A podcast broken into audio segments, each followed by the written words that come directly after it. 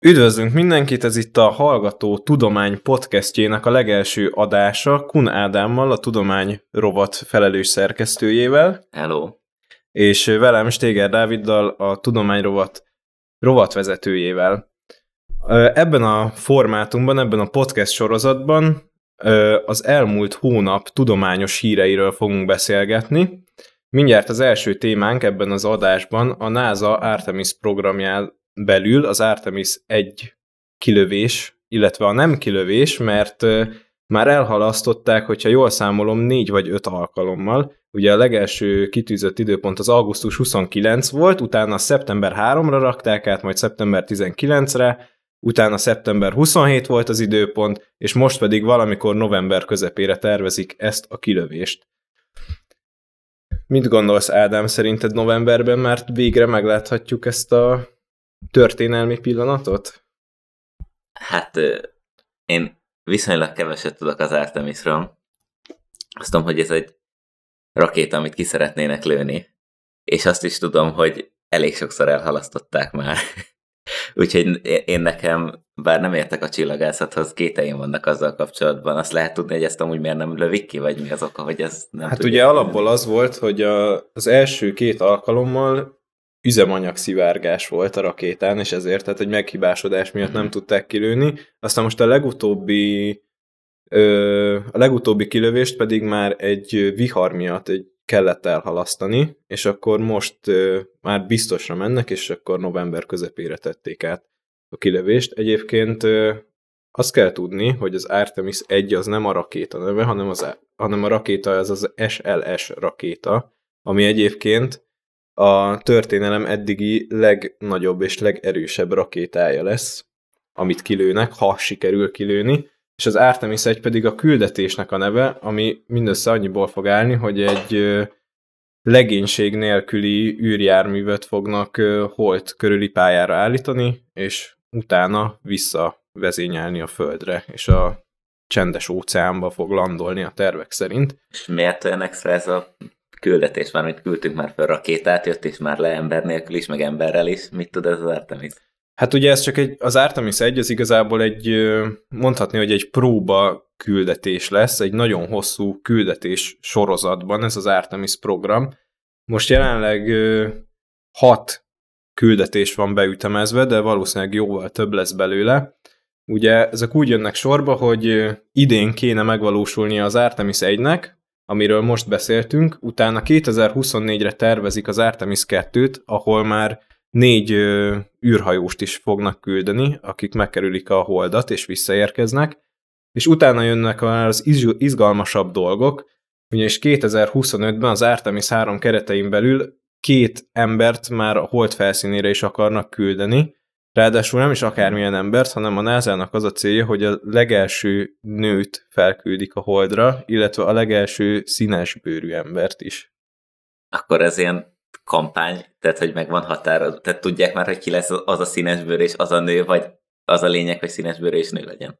Én úgy tudom, hogy még nincsen meg a konkrét személy, de, e, de, de ez egy ilyen kampányszlogene az egész programnak, hogy ők az első nőt felküld, hogy újra embert küldenek a Holdra, hm. Felküldik az első nőt a Holdra, és az első színesbőrű embert is felküldik a Holdra. De hogy így nézem a jegyzeteidet, ez az Artemis három, aztán van még négy, öt, hat. Igen, így van, mert mondom, ez egy nagyon hosszú távú projekt. Ugye a NASA azt tervezi, ezt még, ha jól emlékszem, kétezer-tizenhétben ö, lengették be, hogy vissza fog térni a NASA a Holdra, és ö, nagyon hosszú távú terveik vannak, ugyanis szeretnének egy űrállomást építeni, ami a Hold körüli pályán áll, illetve szeretnének a Mars felsz- vagy Mars, a Hold felszínére egy állandó bázist is építeni. Uh-huh. Feltételezem kutatási céllal lenne az állandó bázis, mint ahogy a mindjárt megszűnő nemzetközi űrállomás. Hát egyrészt kutatási célzattal is, másrészt pedig már azt a technológiát akarják tesztelgetni, amivel majd később a Marson akarnak ö, operálni. Á, értem. Egyébként én megmondom őszintén, hogy egy kicsit ennek az űrkutatásnak, vagyis igazából az űrutazásnak ö, kritikusa vagyok, mert szerintem nem sok minden vár ránk az űrben.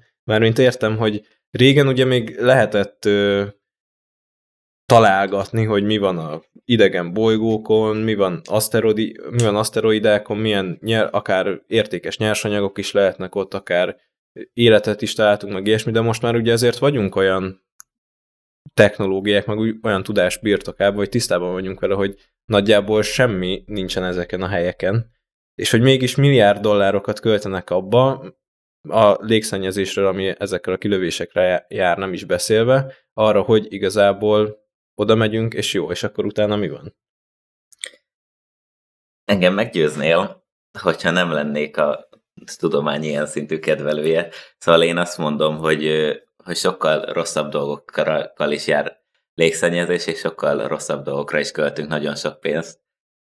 Az űrkutatás ilyen szempontból kicsit inkább ez a, a bár nem tudom, hogy hogy néz ki a szervezeti részben, hogy lehet besorolni az űrkutatás, mert az valahogy mindig így kilóg a tudományágakból, valahogy így különlegességnek számít, én legalábbis mindig ezt érzem, de valahogy ez olyasminek tűnik nekem minden ilyen űrkutatási projekt, hogy picit ilyen alapkutatás, és ugye az alapkutatásoktól nem azt várjuk, hogy, hogy öt perc múlva eredményt hoz. Például most voltam, a, most voltam pénteken a kutatók éjszakáján, és ismerkedtem meg egy alapkutatással, amit az E L T-n végeznek, a, ami az öregedés kutatása köré épül, és nagyon kezdeti fázisban kutatnak. És ez a kutatás nagyjából a köré épül, ha jól fel tudom idézni magamban, bár erre ebben most nem készültem föl, hogy hogy lehet az öregedés különböző tüneteit visszafordítani. Tehát ott tartanak, hogy nagyjából el tudják azt képzelni, hogy egy ilyen húsz éven belül el lehet majd kezdeni azon gondolkozni, hogy ebből hogy lesz gyógyszer. Kicsit ezt látom az űrkutatásban is, hogy ezek ilyen dolgok, amiket most csinálunk, és most jelenleg még nincs értelme, de lehet, hogy majd egyszer megfelelő fantáziával bele lehet látni valamit, és nem baj, hogyha most még nincs. Na, na jó, de az öregedés kutatásban én értem azt, hogy hosszú távon mi az a dolog, amit ebből ki akarunk venni, mint nyereség, de most abból, hogy felköltözünk mondjuk a Marsra, vagy a Holdra, abból, abból hogy lesz hasznunk? Na valahogy úgy én nem... Biztos meg tudnák ezt neked indokolni azok, akik ezzel foglalkoznak. Hát én akiknek nekem... eleget fizetnek érte, hogy megindokolják, azok bizonyára. Nekem az a véleményem, hogy én nekem nem fáj az, hogy embereket küldünk az űrbe, és az sem fájna, hogy, hogy, hogy, kilev, hogy kilevéseket végzünk, vagy hogy, vagy hogy ilyen dolgokat csinálunk az űrben. Kicsit ez olyan, mint, a, mint bármi más, amit az emberiség csinál, és nincsen értelme, hogy kicsit ilyen szórakozás, és azért csináljuk, mert hogy meg tudjuk csinálni, tehát kidekorálni egy katedrálist nagyon szép képekkel, és stb. Az nem biztos, hogy jó, lehet, hogy sok embernek ettől rosszabb lett az élete, de megcsináltuk.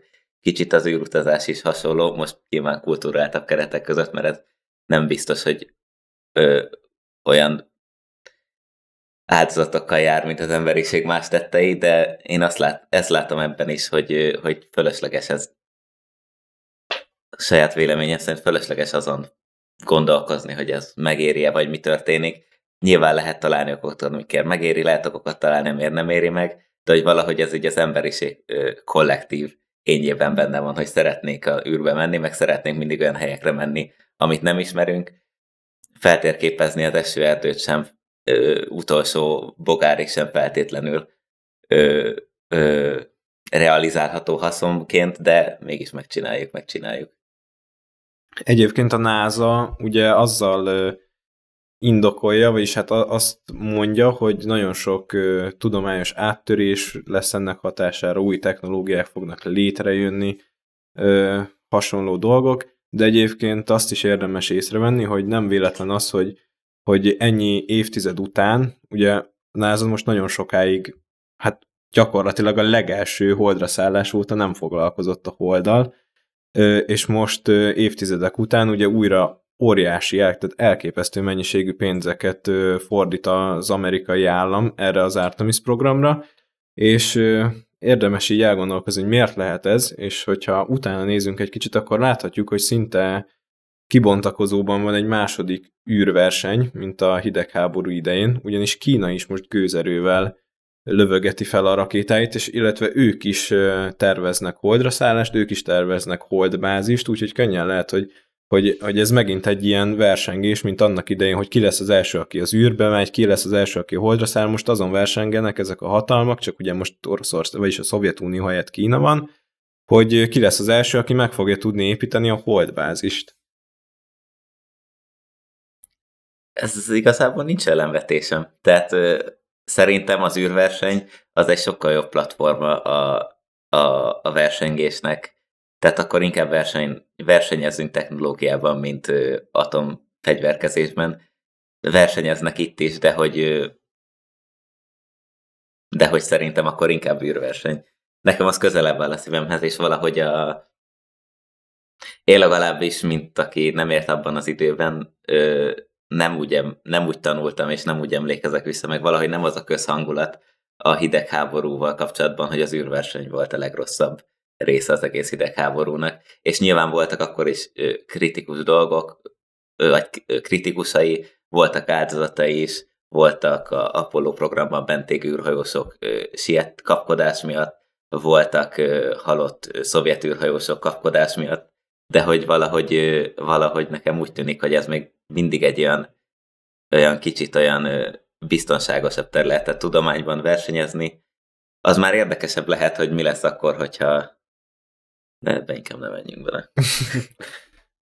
Hát igen, abban egyetértek, hogy azért egy háborúzásnál biztos, hogy egészségesebb és jobb dolog, de jó, jó egyébként, hogy felhoztad ezt az Apollo katasztrófát, meg a szovjet űrhajósokat, akik életüket vesztették az űrversenyben, mert a mostani űrverseny sem veszélytelen, és az sem jár áldozatok nélkül, és nagyjából minden évben legalább egy-két olyan videó napvilágot lát az interneten, ahol, ahol ilyen félre sikerült kínai rakéták falvakba, vagy falvak közelébe csapódnak be, és hát ez az évi egy-kettő, ez ugye úgy évi egy-kettő, hogy azért tudjuk, hogy a kínai állam az azért eléggé erősen biztos, eltusolja ilyen. Az, ilyes, az ilyen eseteket, úgyhogy hogyha évente egy-kettő ilyen lát napvilágot az interneten, akkor csak találgatni tudunk, hogy, hogy mennyi ilyen eset történhet valójában.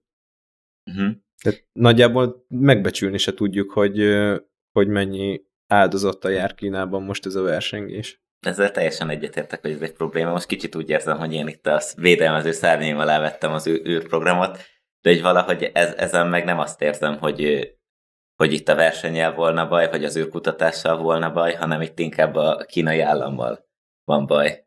Tehát, hogyha a versenyző másik felét megnézzük, akkor nem zuhan ö, Mississippi-re rakéta, amit kilőttek amerikaiak, vagy pedig még jobban eltusolják, mint a kínaiak, amit én kötve hiszek. Ö, szóval azt gondolom, hogy itt inkább a, a kínai állam berendezkedésével lehet baj.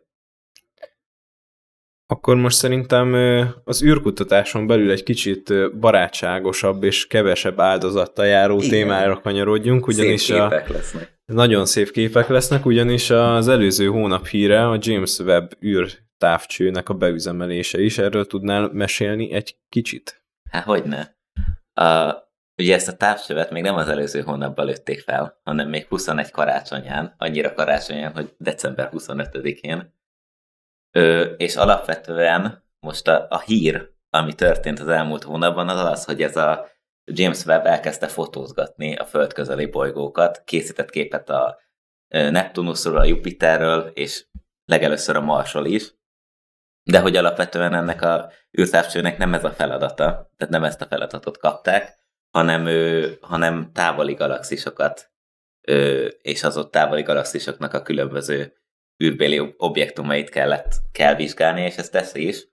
Viszont ö, beiktattak egy ilyen kis kitérőt ö, kutatás, a kutatásába, amikor is először a Marsról készített képeket.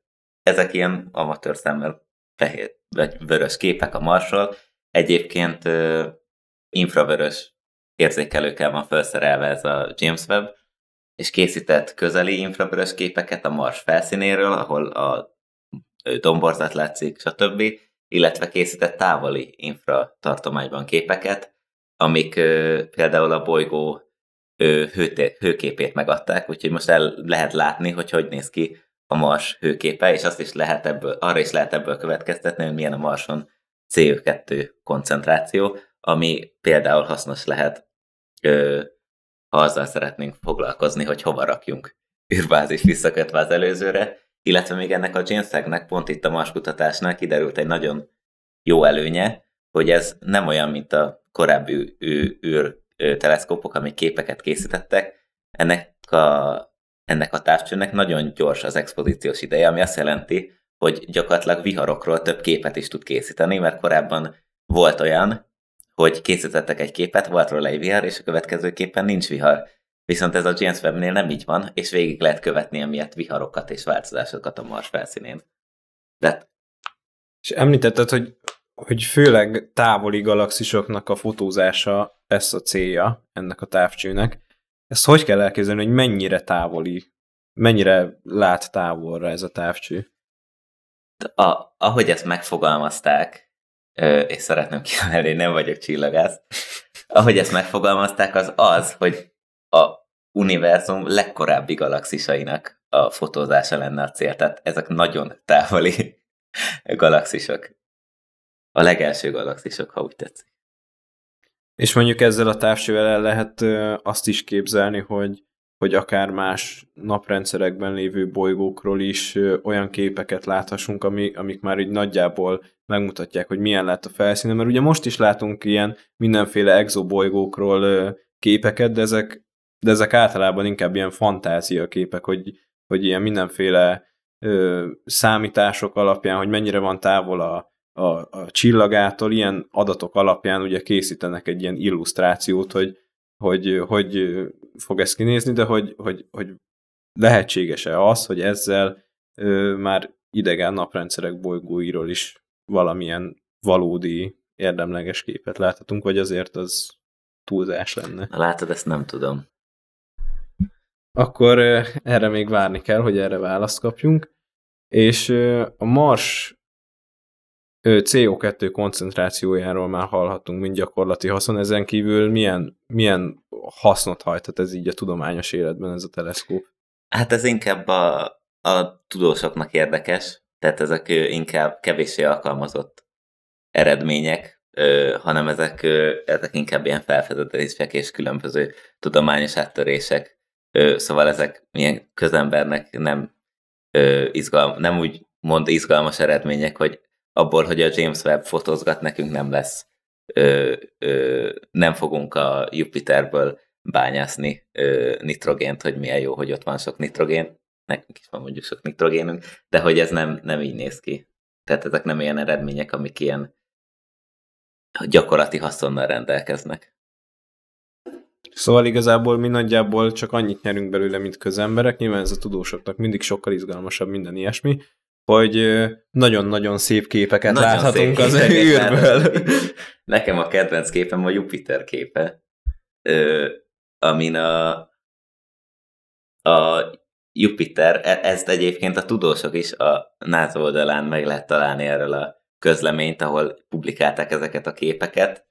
Egy Imke de Parter, remélem jól mondom a nevét, egy Kaliforn- a Kalifornia Egyetem csillagásza egészen pontosan azt mondta, hogy ez egy meglepő kép, tehát egy meglepően jól sikerült kép a Jupiterről, Ö, és egy ilyen nagyon színes képet kell elképzelni, hogyha valaki még nem látta. Látszik rajta a Jupiter ö, sarki fénye, az a narancssárga színű, ö, látszanak rajta a Jupiter különféle ö, gázrétegei, felhői, zöld és kék színben. Látszik rajta a Jupiter legnagyobb vira, vihara. Ugye ez egy vihar rajta, ez a szép vörös volt. Hát igazából a Jupiter az az, az, az egész ez egy, egy vihar, vihar igazából, nem? Igen, de van az a, az a nagy szem, vagy nem igen, tudom, igen, hogy ezt igen. Magyarul hogy szokták hívni, de hogy az, egy, az a nagy vihar, és az is nagyon szépen látszik rajta, de hát ezt nehéz elmagyarázni egy képet, és nem is fogom.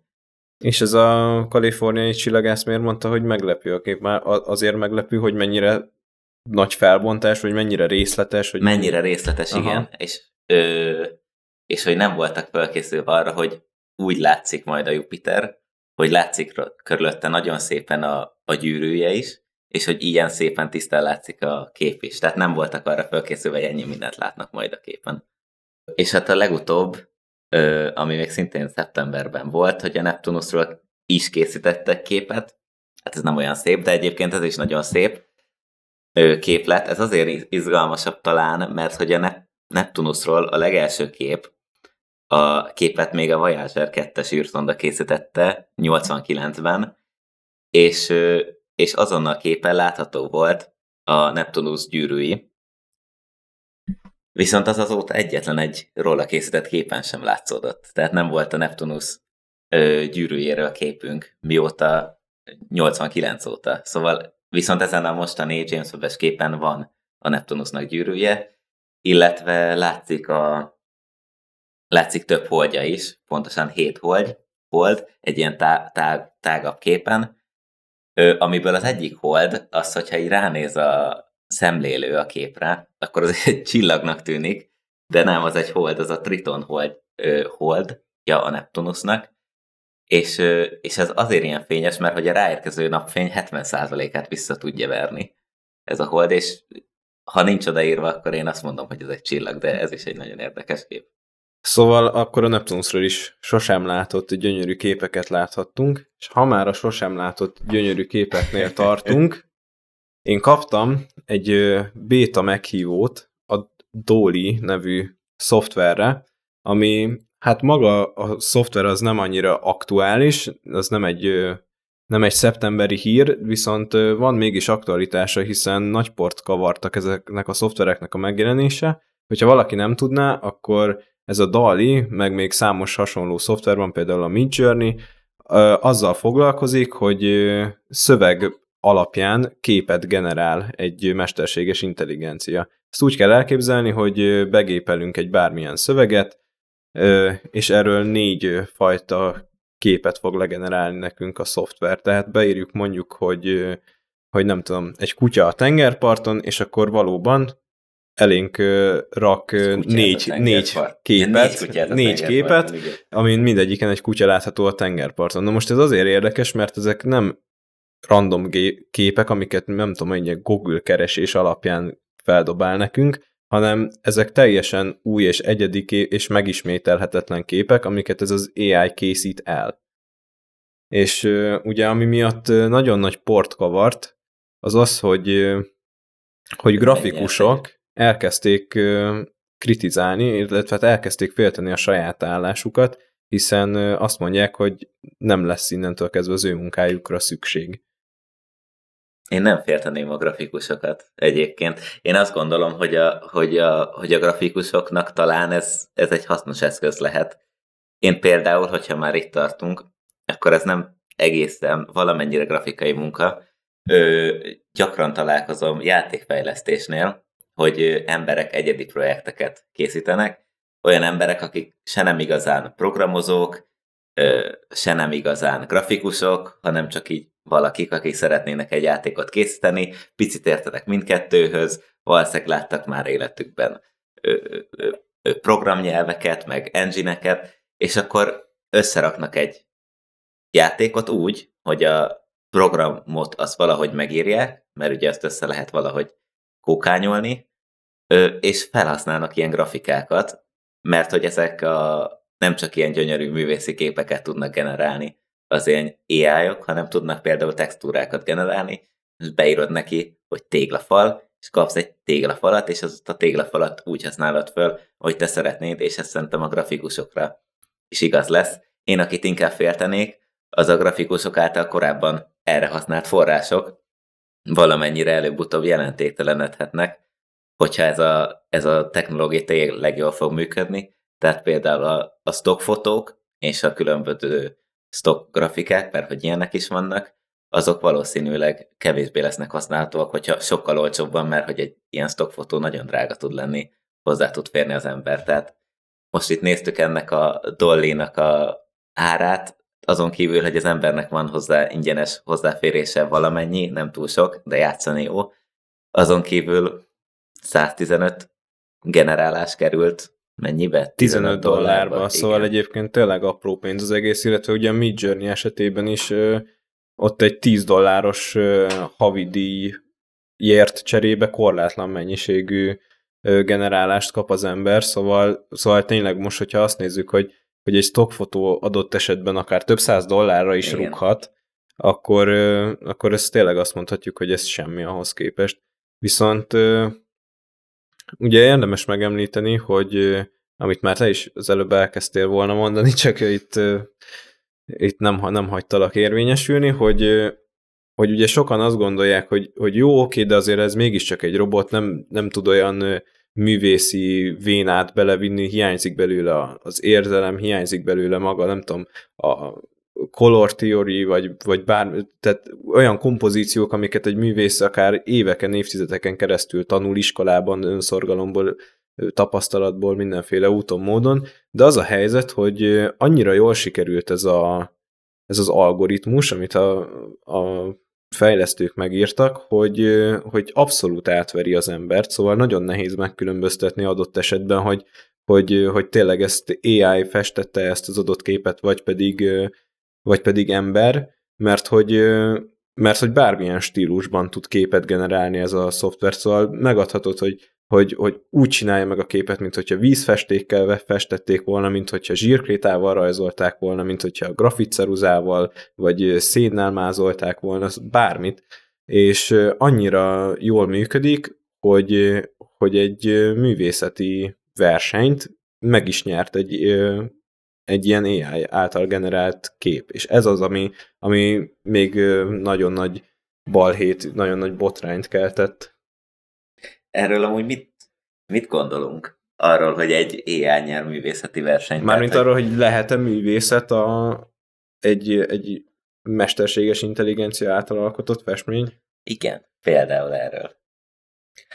Hát nekem. Ugye ez, ez, ez mindig is ilyen nehéz dolog volt, hogy, hogy egyáltalán mit definiálunk művészetnek. Ugye erre, erre több definíció is létezik, de hogyha jól tudom, akkor az egyik elfogadott az az, hogy, hogy az a művészet, amit, amit egy adott csoport annak tekint. Igen. Szóval ez egy ilyen nagyon laza fogalom. Úgyhogy szerintem simán. A, a modernségben, és az, de teljesen tudok azonosulni, valahogy az van a, a modern filozófiában, meg művészetben, hogy a művészet az csak kisebb részben történik meg a vásznon a művész által, és nagyobb részben történik meg a befogadóban, és emiatt egyedi minden művészeti élmény, bla bla bla, ezt nem kell sokat magyarázni, mindenki volt tizenkettedikes irodalomórán, Ö, aki már volt tizenkettedikes, szóval, hogy, hogy kicsit ez, ez van, hogy, hogy, hogy a művészet simán lehet akkor ezek alapján akkor simán kéne lennie egy képnek, amit bárki csinál, bármi, akár egy á i is egy művészetnek, de hogy valahogy mégis én is picit viszketek tőle, hogy valami, minthogyha kéne benne hiányoznia, de közben pedig, hogyha ránézel egy ilyen képre, akár egy olyanra, amit öt perce generáltunk, könnyen lehet, hogy valami olyan ö, megfejtés jön ki, amiből neked olyan gondolatai támadnak, ami benned már mint egy művészet születik meg. És ezzel ellen nem tudsz mit csinálni, és ez nem azon múlik, hogy a gép milyen képet festett, vagy hogy jól festette meg azt a képet, vagy nem-e szabad egy gépnek jól megfesteni, hogyha ezt a befogadó picit is művészinek érzi, akkor azonnantól kezdve megszületik, és akkor jön a kérdés, hogy adunk erre díjat, nem adunk erre díjat, vagy hogy így mi van. Hát igazából nem tudunk mit kezdeni azzal, hogy adunk-e díjat, mert szerintem most... E- Ebben a konkrét esetben például, amikor valóban díjat nyert az á i, hogyha a pályázatot benyújtó fickó az nem árulja el, hogy ez egyébként egy á i generált kép volt, akkor ez soha nem is derült volna ki. Szóval egyébként lehet, hogy több ilyen eset is történt már, csak azok valahogyan nem derültek ki, mert nem vallotta be adott esetben a, a pályázó, vagy, vagy csak szimplán nem keltette fel annyira az érdeklődését a médiának, vagy bármilyen okból nem hallottunk róla, de igazából, de most tényleg, hogyha bár, bárki rákeres arra, egyébként gondolom te is láttad ezt igen, igen, adott láttam. Képet, ami megnyerte ezt a díjat, amiről a hír szól. Ö, én is láttam, és tényleg azt kell mondanom, hogy, hogy ez egy nagyon jó kép. Szóval igen. Nekem nagyon tetszik ez a kép, és És, és kevés olyan, ö, olyan művész tudok mondani, aki azt mondaná rá szerintem, hogy, hogy, hogy, hogy nem, ez egyszerűen egy rossz kép. objektíven jó kép. Igen.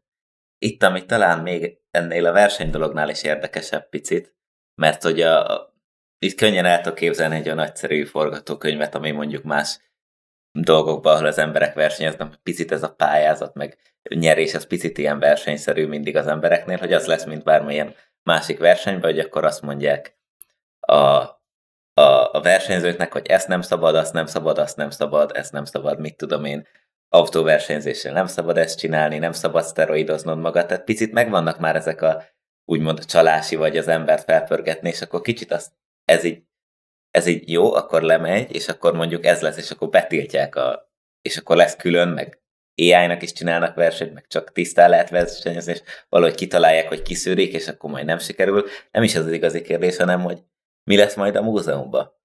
Mert hogy ez egy dolog, hogy a pályázaton mi van, és hogy ki, kinere mondjuk azt, hogy ez első, meg a második, de tehát, hogy bemennél egy olyan múzeumba, ahol mesterséges intelligencia által kiállított képek vannak, vagy nem mennél be, vagy az többet ér, vagy kevesebbet ér, vagy... Hú, most itt sok mindent mondtál, most kezdjük annál, hogy, hogy ugye szabályok korlátozhatják akár az ilyen versenyeken. Na jó, de ezt hogy szűrik ki? Mert ugye beszéltünk róla, hogy, hogy szabad szemmel nem tudod megkülönböztetni, nem tudod szoftveres kereséssel sem megkülönböztetni, hiszen egy teljesen egyedi képet csinál, nincsen tudtommal olyan szoftver, ami, amiben, hogyha feltöltesz egy képet, akkor megmondja neked, hogy ez most á í generált, vagy, vagy valaki Photoshopban rajzolta, vagy, vagy, vagy, vagy bármi. A másik pedig az, hogy, hogy hát én még mindig azt mondanám, hogy azért egy ember által készített dolog az értékesebb, mégpedig azért, mert abban azért rengeteg év munkája van benne. Tehát most nem csak arra a munkára gondolok, ami alatt konkrétan elkészül a kép, hanem ami alatt eljutott ugye az adott művész arra a pontra, arra a szintre, hogy azt a képet már meg tudja festeni. Valószínűleg évtizedek munkája áll mögötte.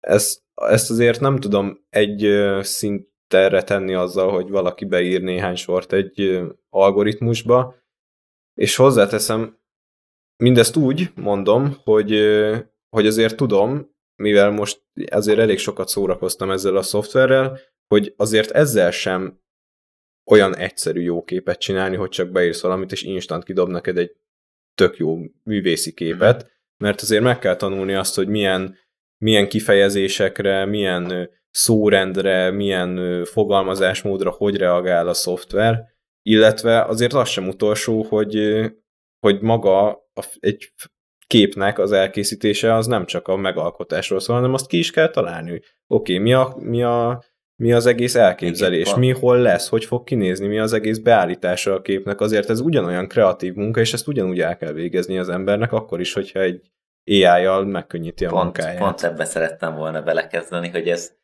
vagy most így felmerül bennem egy gondolat, aztán lehet majd megköveznek miatt, hogy kicsit ez olyan, mint amikor a médiát liberi, liberalizálta a közösségi média, meg az internet, hogy, hogy nem kell ahhoz a, a bé bé cé-be dolgoznod, hogy rádióadásod vagy podcasted adott esetben, adott esetben legyen, és akkor nem kell ahhoz művésznek lenned, vagy sokat gyakorolnod a festést, hogy valamennyire meg legyél áldva kézügyességgel, vagy, vagy, vagy vizuális látással, tehát lehet elég lesz, mert hogy ennek is van valami tanulási folyamata, meg én el tudom képzelni egyébként, hogy azokat a képeket azt utólag, amit te megcsinálsz egy ilyen pályázatra, vagy művészetként, azt utólag picit manipulálod, de egy kicsit talán ez is.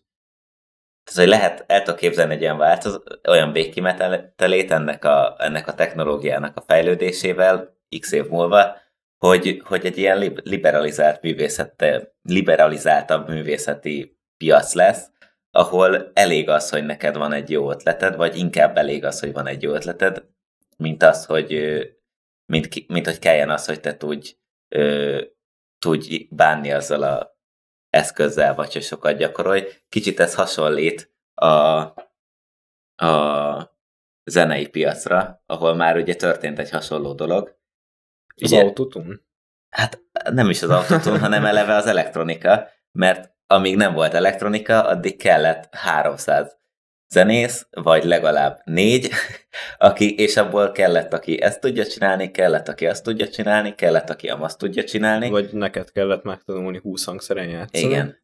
Igen, és akkor, és akkor, és akkor úgy lehetett zenét csinálni, és onnantól kezdve, hogy ezt le lehet sűríteni egy számítógép szintjére, és nem kell neked feltétlenül megfogni ezt az akkordot, csak tudnod kell, hogy ez az akkord jól szól, onnantól kezdve meg tudod csinálni a zenét, és nem lesz kevésbé értékesebb a elektronikusan előállított zene, mint a nem elektronikusan előállított zene, és elő lehet már ma állítani, én is, nekem is van olyan előállított számom, amit én csináltam, nincs otthon elektromos dobom, nincs otthon gitármikrofonom, de az egész föl van véve, és kész van így egyben. Úgy, mintha rendes hangszerekkel lett volna fölvéve, úgyhogy nem tudok, mit tudom én, zongorázni. Ez egyébként egy nagyon jó hasonlat, erre így nem is gondoltam, de tényleg most, hogyha arra gondolok, hogy egy, hogy egy dé jé adott esetben az ef el Studióval megcsinál egy komplett, nem tudom én, nagy, nagy zenekari produkciót, attól még azt ugyanúgy meg kell komponálni, meg hasonlók. Hozzáteszem, hogy azért ennek a műfajnak is vannak kritikusai, nem kevés, jó, akik azt mondják, hogy jó, hát a dé jé az nem is zenész, mert megnyomja a play gombot, aztán kész, megy a zene, az úgy, ahogy van. De én hát azért azt, nem próbáltam még zenét keverni. Igen, azért azt, azt, azt azért érdemes látni, hogy ez azért nem ilyen egyszerű, hiszen ott ugyanúgy ismerni kell a zeneelméletet, ugyanúgy tudni kell, hogy hogy áll össze egy, egy kész produktum, szóval attól még azt a zenét ugyanúgy meg kell írni. Még akkor is, hogyha nem kottázza le egy papírra, és utána feljátsza, hanem igen, más eszközökkel A, ö, a dé á el-é, meg a, ez a szövegalapú gép, képgenerálás egy picit ebben talán könnyített terep, mert hogy nem kell hozzá zeneelméletet tanulnod, mert ahhoz, hogy jó dé jé legyél, rossz dé jé-ként tudsz lenni zeneelmélet nélkül, jó producerként nem tudsz lenni, úgyhogy nem tudsz legalább egy minimális zeneelméletet, meg fogalmat sincs, hogy mi az, hogy negyed, meg nyolcad, úgy nem működik. De hogy itt valahogy mégiscsak még inkább működik, mert egy mondatot bárki tud mondani, de hogy közben pedig látom azt, hogy sok ilyen képet néztem, hogy például az, ami eljutott a művészeti ö, díjig, az nagyon más, hiába volt á í-jal generálva, és hiába ugyanaz a program csinálta, mint sok más, és szoktak mutogatni képeket, hogy ó, ez milyen művészi, ó, az milyen művészi, és tényleg egyesével jó, de egymás mellé teszed, valahogy felismerhető benne egy ilyen, egy ilyen gicsesség, ahogy, és most a gicsességet nem úgy értjük, hogy egy, ahogy egy francia palota gicses, mert nem csak az a gics, ö, hanem ahogy bármilyen nagyon picit egyszerű, picit sablonos érzelem tud gicses lenni, és megvan bennük ez, tehát nem olyan egyszerű azért egy kiállítási képet valószínűleg azzal a dollivel előállítani. Nekem ez az érzésem. Abszolút nem, hát ugye erről beszéltem is az előbb, hogy, hogy azért nagyon ki kell ismerni azt, hogy milyen ö, szövegre hogyan reagál a, a, a szoftver. A másik fele meg az, hogy, hogy itt most mondtad, hogy, hogy itt ö, nem feltétlenül kell ö, művészi tudással rendelkezni ahhoz, hogy valaki begépeljen egy, ö, egy mondatot, és akkor meg, meg ö, érkezzen a generált kép, viszont azt azért hozzátenném, hogy a hogy azok, akik értenek ehhez, akik tényleg grafikusi végzettséggel, vagy szaktudással rendelkeznek, vagy, vagy, vagy tanultak mindenféle ö, művészetelméletet, azok akkor is előnyben lesznek az egyszerű emberrel szemben. Szóval azt azért szerintem nem úgy kell elképzelni, hogy most akkor mindegyik ö, cég, nem tudom, ki fogja rúgni a grafikusait, vagy nem fogja alkalmazni ugye a szabadúszó grafikusokat, vagy hasonló, mert hogy le fog ülni akkor majd a a igazgató a gép elé, beírja a lementi, és akkor kész az egész, mert hát egy, egyrészt azért, mert azért ez a szoftver, ez akármennyire is kiismerted, és akármennyire is részletesen, pontosan leírod azt, hogy mit szeretnél, előfordul az, hogy nem azt csinálja, amit akarsz. És legenerálhatod nyolcszázszor azt a dolgot, amit szeretnél, akkor se fogja kiadni pont azt, amit te szeretnél, mert ö, egyszerűen nem tudom, nem tanult még annyit, mert ugye ezek tanuló szoftverek, nem tanult még annyit, vagy, vagy valamiért az az algoritmus éppen azt a, azt a nem fogja fel, meg hát igazából ugye ez ugyanúgy működik, mint ahogy ha olvasol egy regényt, két ember teljesen különbözőképpen képzeli el a egy adott tájat, ugyanaz alapján, leírás alapján. Ugyanígy nem biztos, hogy, hogy, hogy akár tízezer generálásra is pont azt az elképzelést fogja a, a szoftver kiadni, mint ami a te fejedben születik meg, viszont egy grafikus, aki ismeri a, a, ismeri a, kellően a grafikai szoftvereket, ismeri, ismer minden, minden tudása megvan, az egy ö, ilyen generált képből, még hogyha pontatlan is, sokkal keves, kicsi munkával ki tud hozni egy tökéleteset. Szóval ez, én úgy látom, hogy megkönnyítheti a grafikusok munkáját, tehát nem elveszi, hanem megkönnyíti, mert ameddig, nem tudom, egy, egy nagy, széles vásznú képet eddig két hétig készített az illető, mert hát azért ezek nagyon sokáig tartanak, addig lehet, hogy legenerálja az alapját egy ilyen szoftverrel, és utána már csak apró módosításokat hmm. kell rajta végezni, és mondjuk a két hetes munkából csinált egy két-három naposat magának. És még magának. Egy hasonlatot behoznék. Ö, egyetemen beszélgettem nemrég pár emberrel, aki fordít.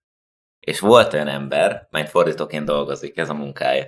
És volt olyan, aki azt mondta nekem, hogy most ő már a legtöbb fordítását azt úgy csinálja, hogy automatában fordít. Tehát ő, mint fordító, ez a munkája, hogy fordít, de a megkapott szöveget azt leadja egy gépnek, lefordítja a gép a szöveget, és ő azt két perc alatt átnézi, és azt adja le, mint a lefordított anyag.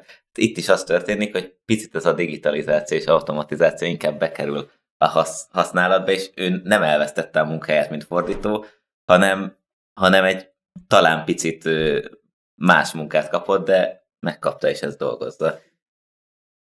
Igen, vagy például, hogyha most a mi foglalkozásunknál akarunk maradni, akkor egy újságíró esetében is ugye könnyebbség az ilyesmi, szof- ilyesmi szoftverek használata, hiszen mi is ma már ugye, hogyha felveszünk egy interjút, egy beszélgetést, azt már nem kézzel fogjuk begépelgetni a, mind a, nem tudom, másfél órát egy Word dokumentumba, hanem berakjuk egy olyan szoftverbe, ami a hangfájl alapján csinál egy leíratot, és persze nem lesz tökéletes, de ott kis módosításokat elvégezzük, és attól még nem lesz kevésbé értékes az interjú. Nekem ennek amúgy a másik irányú alkalmazása tetszik igazán, amikor ő, ez már angol nyelven elég jól működik, és nem ilyen robot hangon. A text-to-speech-re gondolsz? Igen, Aha. igen. Ha nem tudtam, hogy mi a neve, de már minden egyes oldalon van, és annyira jó, hogy lehet hallgatni a cikkeket, szóval így valahogy ez így, szóval nem, fél, nem félnék a grafikusok helyébe se, bár nem vagyok grafikus. Én nem hiszem, hogy az a kreatív munka, ami mondjuk egy logó megtervezése, azt egy, egy ö, dollinek át lehet adni, vagy át lehet adni az ügyfélnek a kezébe. Tehát, van, tehát hogy a grafikusnak az, a munkájának egy része, hogy ő elkészíti azt a képet a, ö, a rajztáblán, hanem annak az is a része, hogy ő elmegy az emberhez, megkérdezi tőle, hogy mit akar, együtt felmérik, hogy mit akarnak, kitalálja, hogy hogy szeretné az az ember akár brendelni a cégét, mert lehet, hogy nincs neki külön ő, erre embere, aki megcsinálja a brendelését a cégének, és azt lehet, hogy a grafikussal kell akkor kitalálni, mert hogy egy kétfős cégről van szó, vagy háromfős cégről, és nem volt arról szó eddig, hogy akkor, hogy akkor, ez, most, hogy akkor ez most egy ilyen, egy ilyen luxus profilú cég lesz, vagy egy, vagy egy ilyen vicces tini cég lesz, vagy hogy mi az ez az egész, és ezt a munkát, ezt nem tudja megsporolni még az embertől a gép. Hát igen, a dall-E szoftverrel nem tudsz konzultálni, hogy esetleg semmilyen változások, változtatásokat csináljon a generált képpel kapcsolatban, ez teljesen igen, biztos. Kicsit, kicsit nagy a fülcipva, megyük már vissza, vagy ez azért legyen egy picit igen. halványsárga. Igen, szóval ezek ott nincsenek játékban. Szóval akkor nagyjából egy véleményen vagyunk azzal kapcsolatban, hogy a grafikusoknak még azért nem kell nagyon félteni a munkáját, bár azért megértem, így, tehát így első hallásra, vagy első látásra, első megismerkedésre azért meg tudom érteni, hogy hirtelen kétségbe estek néhányan, de szerintem egyébként nagyjából az lesz a helyzet, mint a, annak idején a Photoshoppal is, hogy végül mégiscsak ők fognak nyerni ezzel, mert ugye annak idején a Photoshoppal is... a Photoshoppal? Hát a, persze, azzal kapcsolatban is az volt az érmény, hogy, hogy na ezt majd meg kitanulja az összes izé kölyök, aki már géppel a szobájában nő fel, és akkor nem lesz szükség a művészekre, mert hogy, mert hogy az utolsó hülye is fog tudni ebben, ebben dolgokat készíteni, holott azért látjuk, hogy ez nem így van, és... és látjuk azt is, hogy nagyon nagy hasznára vált a, a, a művészeknek ez a szoftver, sőt, hát ugye külön szakmát is igen. nyitott igazából, e, és lehet akár, hogy, hogy ezekkel a ezekkel a mostani szoftverekkel is így lesz ez, hogy, hogy lehet, hogy lesz majd egy külön ilyen szakma, akinek az lesz a hivatása, hogy, hogy akkor á i generált képeket csinál, azokat esetlegesen egy kicsit módosítja, de hogy aki, aki tényleg annyira kitanulja ezt az egész algoritmust, annyira tudja a működését, hogy ő már, hogy ő már tényleg szinte száz százalékos pontossággal el tudja érni azt, hogy a szoftver olyan képet generáljon, amit ő elképzel. Mert egyébként ez tényleg nagyon sok tapasztalatot igényel, hogy, hogy rájöjjél, hogy hogyan tudod akkor elérni ezt a Igazából szoftvernél. Most el tudom képzelni azt a jövőképet akkor, hogy lesz az a dolli, és ő lesz a Paint, mint a Paint, hogy azt így mindenki tudja használni, nem tud sok mindent, és akkor lesz majd egy Photoshop, DALL-E, ami Photoshop-pal egyszintű lesz, ami nem olyan, mint a Paint, tehát hogy a Paint-be húzni egy vonalat, az sokkal egyszerűbb, mint a Photoshop-ba húzni egy vonalat, mert rögtön tíz dolgot be kell állítani, hogy milyen legyen az eset keménység. Igen, de cserébe sokkal csúnyább lesz a Paint-ben a vonal. Igen, de, és ezt mondom, hogy akkor lesz ez is, hogy lesz a DALL-E-nek valószínűleg, én ezt el tudom képzelni, egy high-end felhasználói felülete, ami nem egy mondatból fog állni, hanem be kell írnod négy mondatot, lehet, hogy egy picit ö, külön programnyelv is kialakul, vagy valami nyelv kialakul a DALL-E-hoz, és akkor lehet, hogy x év múlva majd lesznek DALL-E grafikusok, és nem csak Photoshop, meg a többi grafikusok. Ez könnyen elképzelhető, de hát ez még a jövő meséje. Meglátjuk, hogy hogy fog alakulni ez. Na, lezárva itt a DALL-E-t, most már végleg, egyelőre végleg, ö, mindenkinek megköszönjük a figyelmét az első hallgató tudományos podcast végén, és reméljük még találkozunk. Sziasztok! Sziasztok.